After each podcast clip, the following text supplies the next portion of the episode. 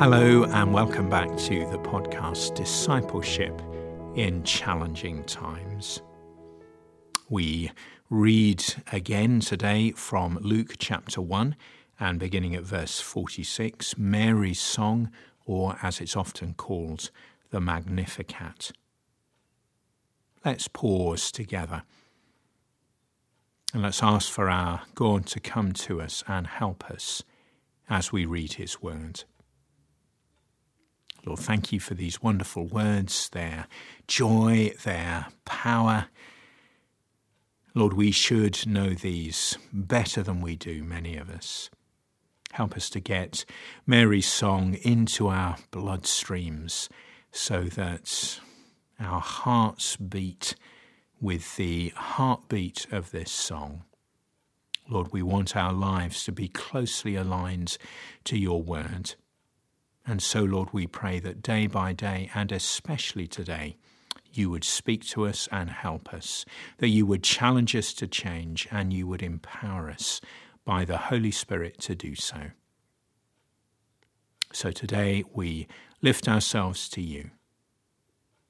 In Jesus' name, Amen. Luke chapter 1, then and beginning at verse 46. Mary said, My soul glorifies the Lord, and my spirit rejoices in God my Saviour. For he has been mindful of the humble state of his servant. From now on, all generations will call me blessed, for the Mighty One has done great things for me Holy is his name. His mercy extends to those who fear him from generation to generation. He has performed mighty deeds with his arm. He has scattered those who are proud in their inmost thoughts. He has brought down rulers from their thrones, but has lifted up the humble. He has filled the hungry with good things but has sent the rich away empty. He has helped his servant Israel, remembering to be merciful to Abraham and his descendants forever, just as he promised our ancestors. Mary stayed with Elizabeth for about three months and then returned home.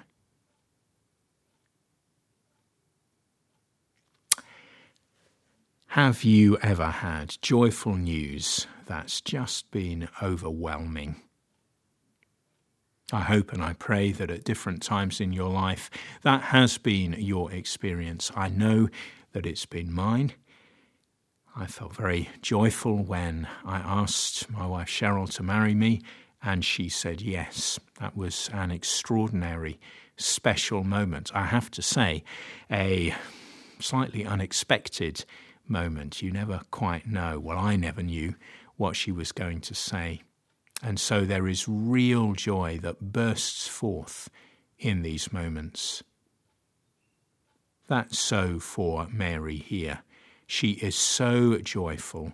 As I've said already in these podcasts, joy bursts from every line. My soul glorifies the Lord, and my spirit rejoices in God my Saviour. Why is she so joyful? Verse 48 He has been mindful of the humble state of his servant. Just want to pause there and give a first takeaway, if you like. Maybe you, even after yesterday's podcast, still feel insignificant and very ordinary. Why should God take any notice of me, perhaps you think and say? But here we see in verse 48 that God is mindful of the humble. Whoever you are, whatever your situation, however much of a, mess you think you've made of your life, God is mindful of you. He thinks of you. He cares for you. He wants to reach out to you. May this truth impress itself deeply on your heart. May you take it deep within and may it nourish your heart and turn perhaps sadness or weariness into joy. God is mindful of you, He has remembered you, and He reaches out to you today through His Son, the Lord Jesus. That's the very first thing. But I also want to press into these words, this amazing song, in the way that it speaks of justice. There is something very revolutionary that is going on here in Mary's song. I've entitled this reflection Marx or Mary, could almost be Marx and Mary. Think of Karl Marx, the author of the Communist Manifesto, and think of the radical socialist, revolutionary, communist ideas that he came up with. But in some ways, we might say that Mary is more radical.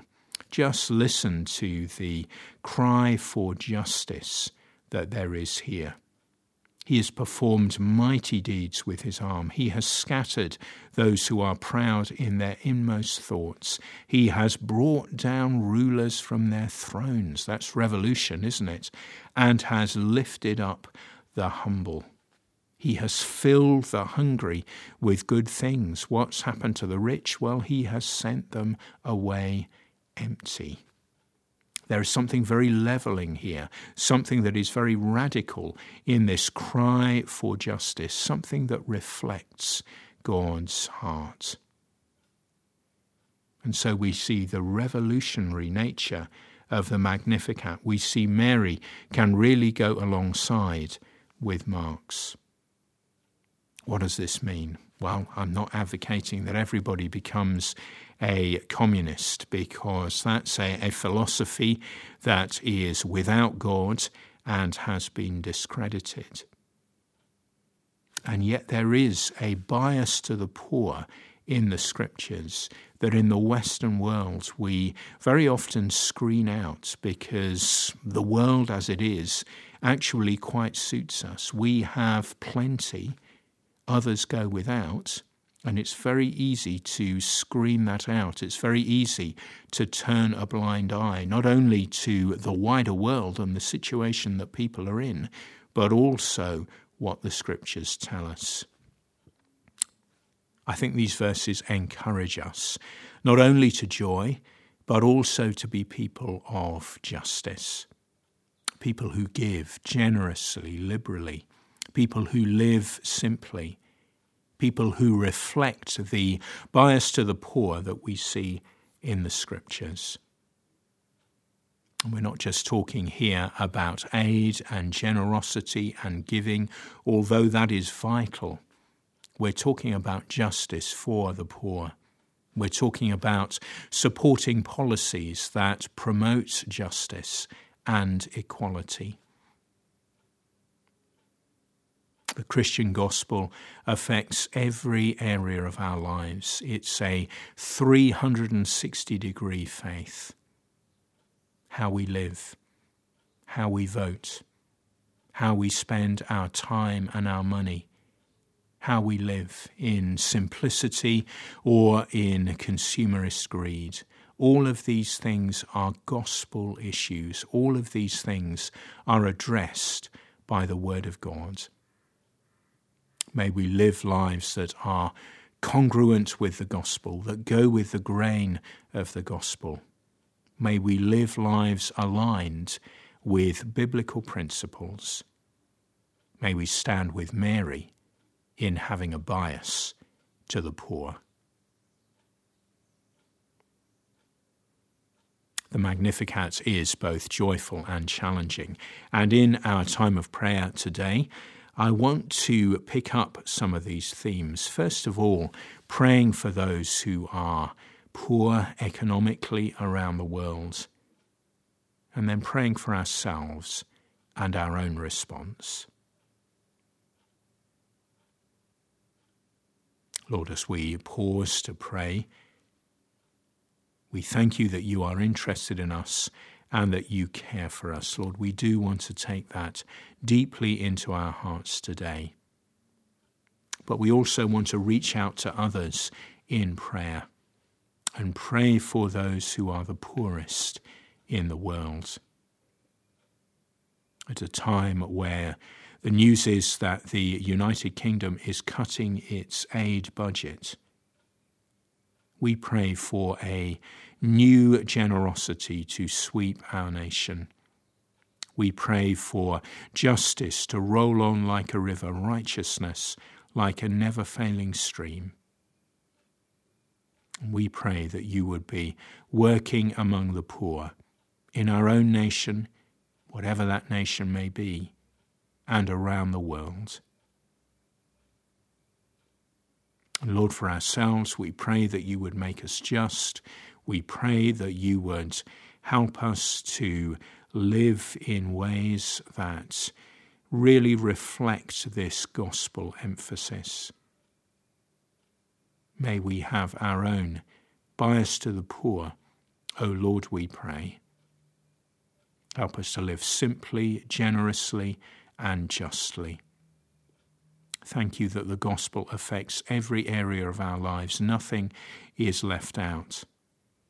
From the clothes on our backs to the shoes on our feet, to where we invest our money, to our politics, to our votes. Lord, show us what it is that you are calling us to do how we can go with the grain of the scriptures and be people of justice.